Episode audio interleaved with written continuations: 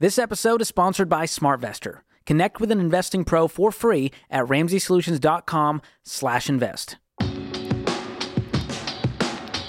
You're listening to Ramsey Everyday Millionaires, where we talk investing, retirement, building wealth, and outrageous generosity.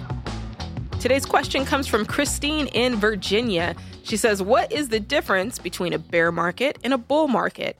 And why are they called bull and bear? I don't know how to take these into consideration when I'm investing. That's a really good question. And I feel like you hear that a lot. Um, it's basically the terms to talk about when the market is up versus when it's down right? It's like the 20% swing between it being up and things looking great and everybody's like optimistic and happy and it being down, which it had been better part of 2022 and even into 2021, I believe. Mm-hmm. And everybody's like, oh no, we're all dying. And it's a bear market, which, you know, I've always I don't know if I'm right about this, but I've always just thought, okay, it's a bear market, everything's asleep. Like it's hibernating, the good exactly. stuff's hibernating. Well, I read a I read something that said that it's based on the two animals are based on how they attack you. So a bull like bores you with his horns up, mm-hmm. right? Mm-hmm. And a bear slashes you and goes down. Oh, I I've, uh, I don't know. I, I've never heard that. I had never heard that either. That's why I shared a little bit of I. I was more with the run, you know, bull in a china shop. Yeah. Is, you know, run crazy. Yeah. And charge, right? And uh, the bear is hibernate. Yeah, it's hibernating. more cold. Yeah. yeah.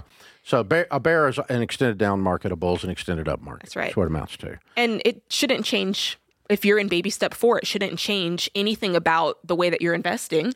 Um, you invest when the market's down and you invest when the market is up. And that's just part of it. And over time, it balances itself out. And, you know, that's called dollar cost averaging. Yes. When the market's down, the shares are on sale. Like so when the oh god the stock market's down. Mm-hmm. When people say that, I go oh great the stock market's down. They're on sale. Yeah. And so it's like get get it, you know, get, you know, flash sale on Friday. They're down. you know, jump in, get get while the getting's good. That's right. And when they're up, it means that all those shares you bought are doing really good. So there's always something to be happy about if you think of their proper perspective.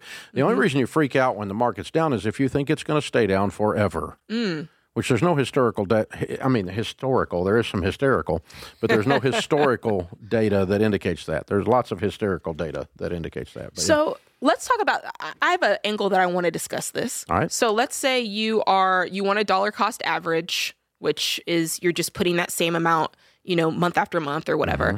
if you are a person with irregular income mm-hmm.